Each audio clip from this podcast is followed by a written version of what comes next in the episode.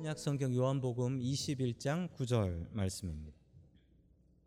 아, 신약 성경 요한복음 21장 계속해서 우리 요한복음 21장 보고 있는데요. 21장 9절의 말씀입니다.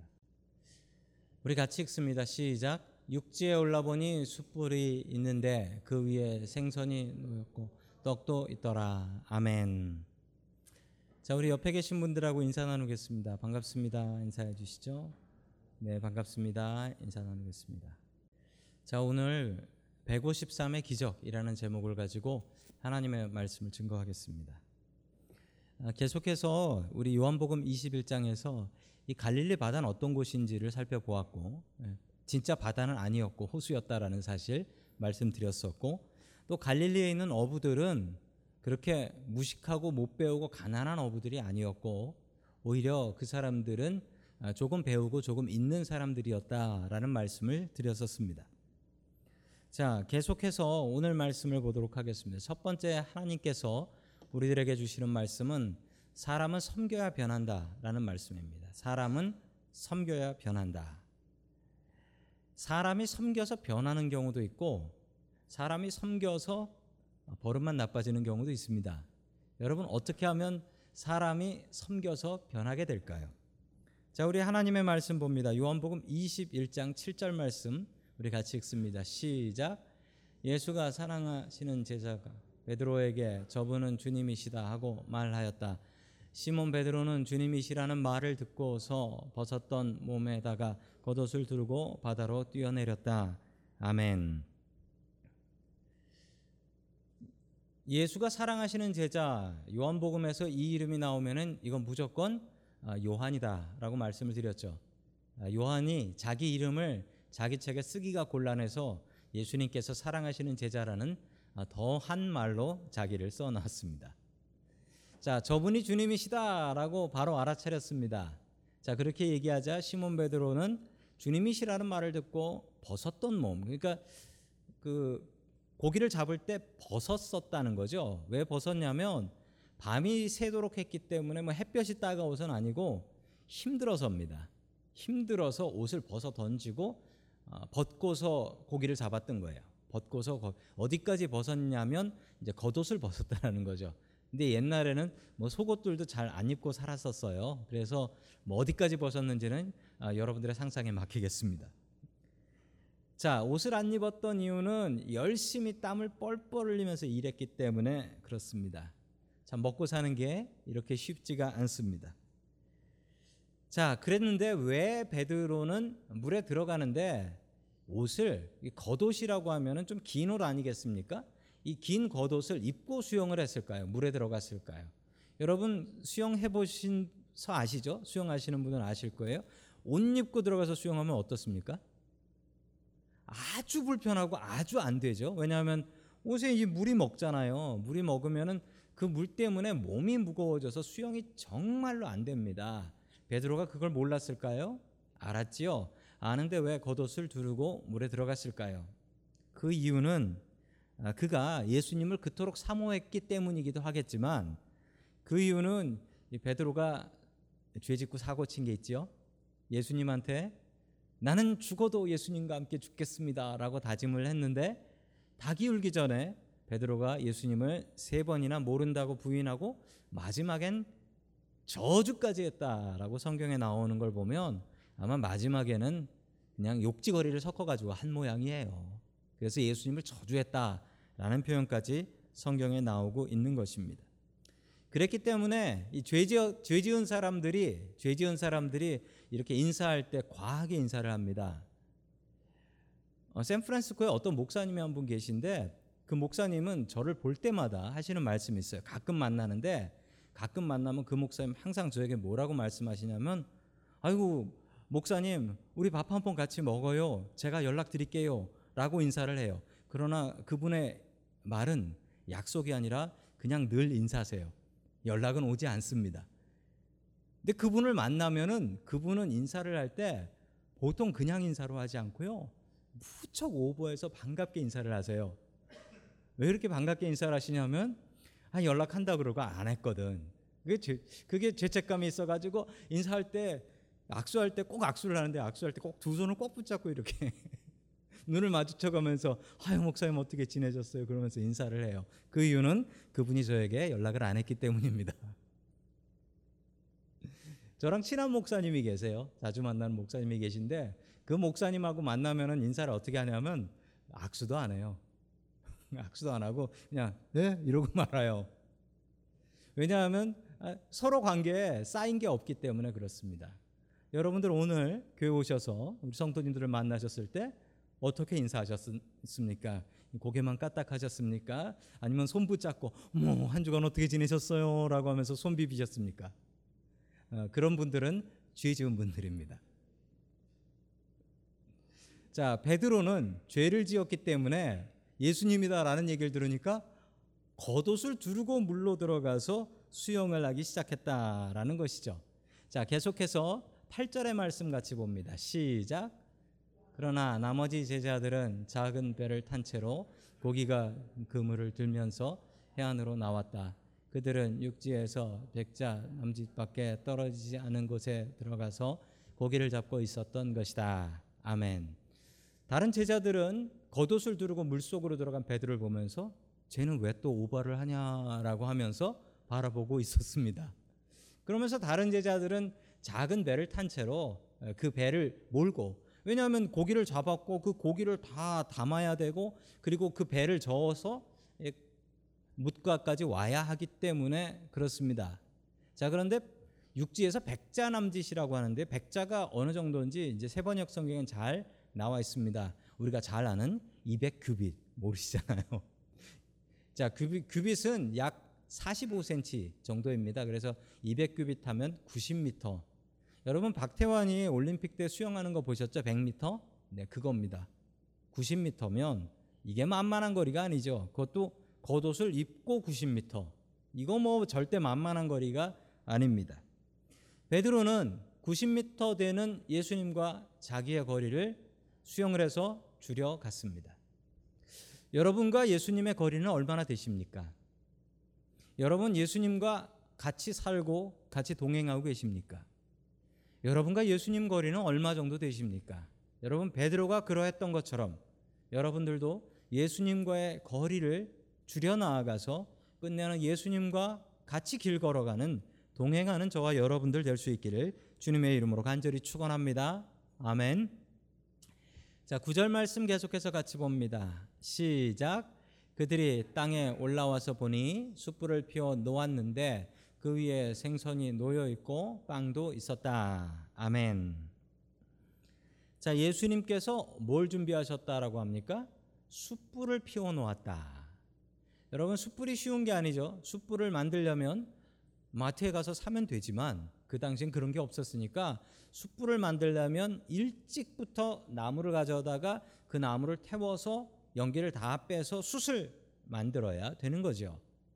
예수님께서 거기다가 생선이 있고 빵도 있었다. 여러분 이 생선은 제자들이 잡은 생선이 아닙니다.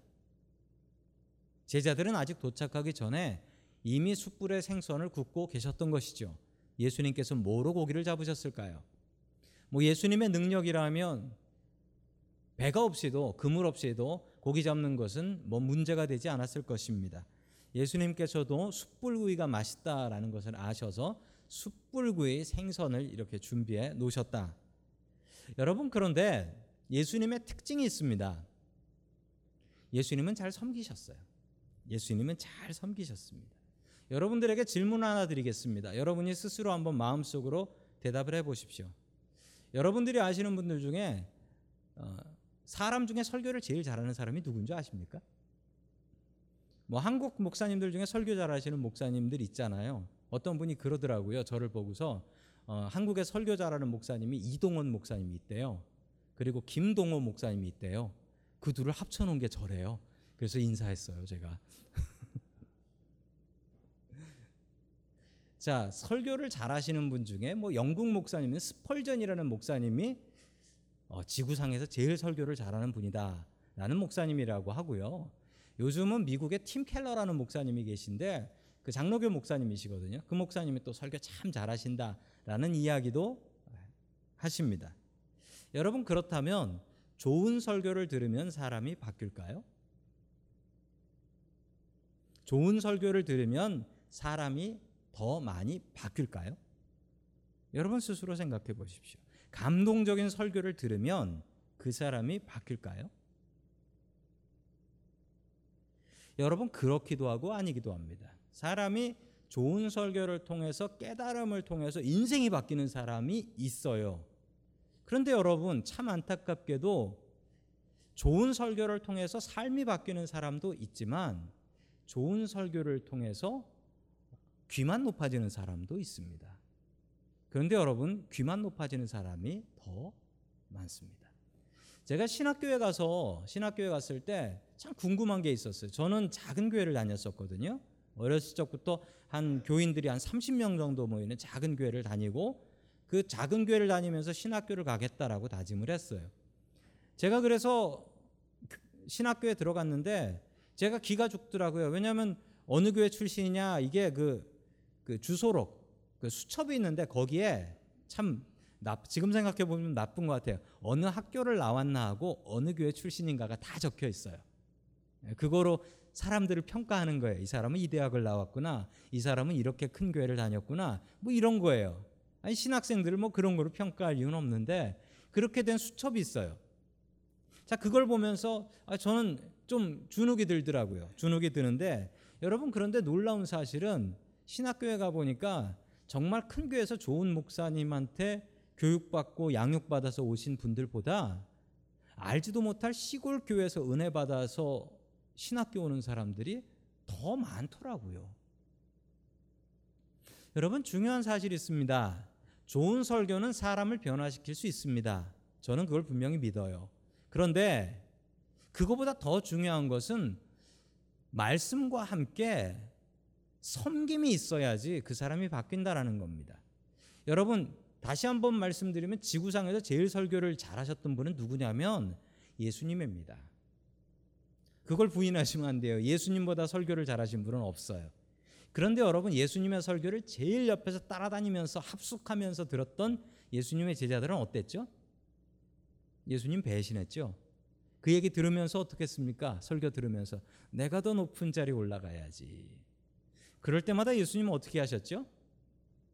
예수님께서는 빵을 잘라서 나눠 주시든지 발을 닦아 주시든지 섬기셨습니다. 여러분 참 중요한 사실이 있는데 지식은 사람을 교만하게 합니다. 배운 사람이 겸손하다 그건 아닙니다. 여러분 배우면 스스로 마음속에 교만함이 생깁니다. 그러나 섬김은 사람을 바꿉니다. 여러분 이 사실을 분명히 명심하셔야 됩니다.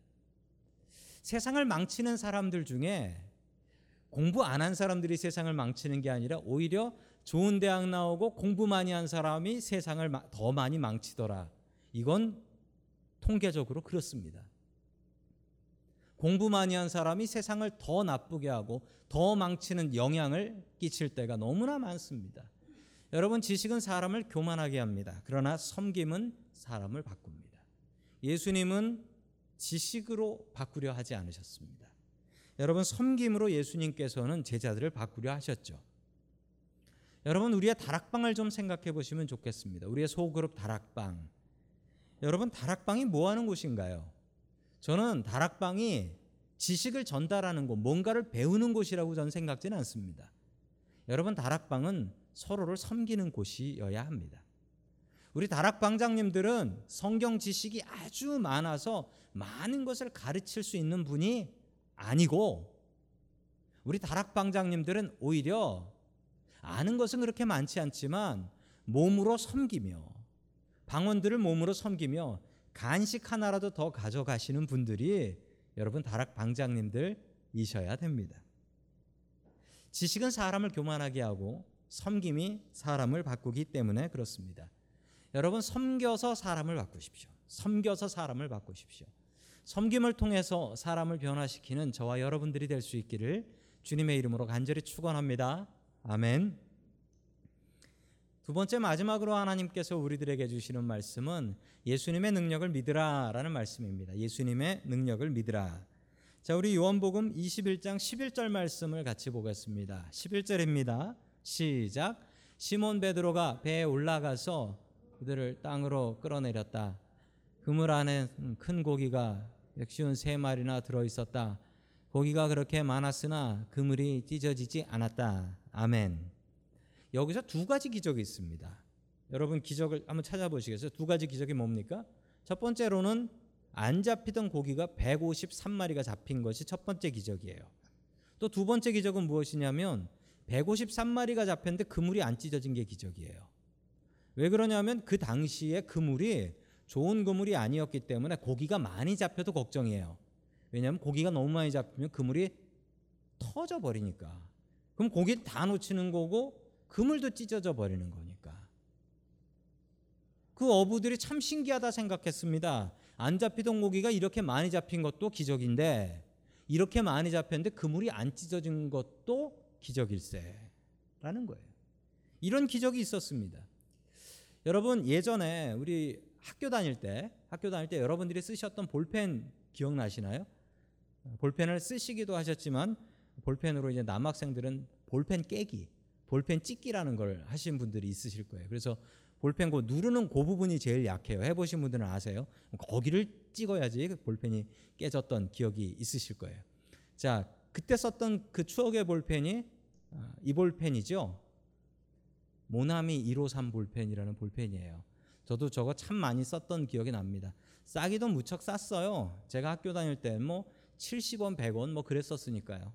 저 볼펜은 참 쌌어요. 참 싸고 다들 저거 들고 다녀가지고 저기다 이름 붙여놓지 않으면 그냥 내 볼펜이 네 볼펜이고 네 볼펜이 내 볼펜 됐던 그 볼펜입니다. 근데 저는 저 학교 다니면서 저 모나미라는 뜻과 이, 왜 153, 0.7은 알아요. 저도 그 정도는 알아요. 0.7mm라는 거죠. 근데 왜 저런 숫자가 있을까라고 고민을 했었는데 어, 이 볼펜을 만드신 사장님이 있는데 사장님이 송삼석 사장님이세요. 송삼석 사장님. 이 사장님이 어떤 분이시냐면 그 6.25 때, 6.25 때 서울대학교 상, 상대를 다니셨대요. 그런데 이분이 6.25가 나가지고 서울에서 붙잡혔답니다. 인민군들한테. 그래서 야, 너 인민군 들어가라. 인민군 입대해라. 라고 해서 붙잡혔답니다. 그런데 사람들이 안 볼 때 몰래 도망을 쳤답니다. 그래서 자기 고향이 있는 전주로 도망갔대요. 자기 고향에 가면 숨겨줄 데가 있겠거니 해서 전주에 있는 어떤 병원에 숨었답니다. 근데 병원에 숨었는데 그 병원에 그 인민군들이 들어왔대요. 그래서 자기를 잡아갔습니다. 그리고 인민군들이 하는 그 인민재판이라는 거 있잖아요. 그러니까 법도 없이 그냥 사람들이 모여가지고 죽여라 그러면 죽이는 건데 아, 저놈은 많이 배운 놈이고 죽여야 된다라고 해서 붙잡혀가지고 죽게 되었답니다. 그래서 어떤 방에다가 그 감옥이라고 거기다 다 죽일 죽일 사람들을 다 집어넣어 놨대요. 이제 잠시 뒤면 죽게 되는데 이 송삼석이라는 학생 그때는 학생이었죠. 이 학생이 기도를 했답니다. 하나님, 저를 살려주시면 제가 평생 하나님의 영광을 위해서 살겠습니다. 여러분, 내가 죽게 생겼는데 그렇게 기도 안 할 사람이 어디 있겠습니까? 만약 여러분들이 이런 일 당하시면 여러분들 그런 기도 하지 않으시겠어요? 여러분, 죽음 앞에서 누구나 이런 기도 하지요. 여러분들도 사시다가 정말 괴롭고 힘겨운 상황 만나실 때 있거든요. 그러면 이렇게 기도하셔야 됩니다. 어쩌면 하나님께서 그런 상황으로 여러분들을 밀어 넣으시고 이 기도를 하게 하시는지도 몰라요. 여러분 믿져야 본전입니다. 잃을 거 없어요. 살려주시면 하나님의 영광을 위해 살겠습니다. 이렇게 기도를 했어요 이분이. 기도하고 눈 딱 떴는데 정말 기적이 일어나더래요. 기적이 일어나는 게 뭐였냐면 거기서 지키고 있었던 그 지키고 있었던 사람 중에 하나가 자기를 알아보더래요. 그러면서 야 삼서가 그러더래요. 보니까 자기 초등학교 친구예요. 자기 초등학교 친구가 인민군이 돼가지고 거기서 지키고 있더랍니다. 그래가지고 그 인민군 친구가 자기를 부르지 야 삼서가 이리 나와라. 그러더니 너 여기 있으면 죽는다. 너 나 따라 나와라. 그래가지고 이 초등학교 친구가 그 밖으로 나가가지고 빨리 도망가라고 쫓아 보내주더래요. 그래가지고 이분이 살았습니다. 이분이 살고 나서 이 기도를 기억했어요. 이 기도를 기억해서 내가 하나님의 영광대로 살겠습니다라고 하며 이분이 회사를 차렸는데 그 회사 이름이 예, 광신공업이에요. 광신공업. 거기서 나온 게 이 볼펜인 이 모나미라는 볼펜입니다. 원래 그 당시에 일본 볼펜만 가득했답니다. 그런데 이 한국 볼펜을 만들려고 애를 썼는데 그러면서 첫 번째로 만든 볼펜이 모나미 볼펜이래요. 이름을 짓는데 이분이 모나미라고 지은 게 이름이 이 모나미라는 뜻이 프랑스어로 내 친구란 뜻이에요. 그 예수님이 내 친구다라는 뜻입니다. 그리고 153은 오늘 성경 말씀에 나오는 그 153. 지금은 일본 볼펜들이 세상에 가득하지만 이 볼펜을 통해서 이 한국 볼펜이 세상에 가득하게 해 주십시오. 아무 능력도 없지만 하나님의 능력을 의지하겠습니다. 그래서 내 친구 예수님과 예수님의 능력 153 이걸 합쳐서 저 볼펜을 만들었다라고 합니다. 여러분 믿음의 볼펜인데 여러분은 모르고 쓰셨죠? 모르고 쓰셨을 거예요. 여러분 우리가 살다가 힘든 일 만나면 주님 의지해야 됩니다. 주님의 능력 의지해야 됩니다. 우리 송삼석 사장님께서 그러셨던 것처럼 내 친구 되신 예수님 그리고 나에게 능력 주시는 예수님 제대로 의지하며 살아갈 수 있는 저와 여러분들이 될 수 있기를 주님의 이름으로 간절히 축원합니다. 아멘.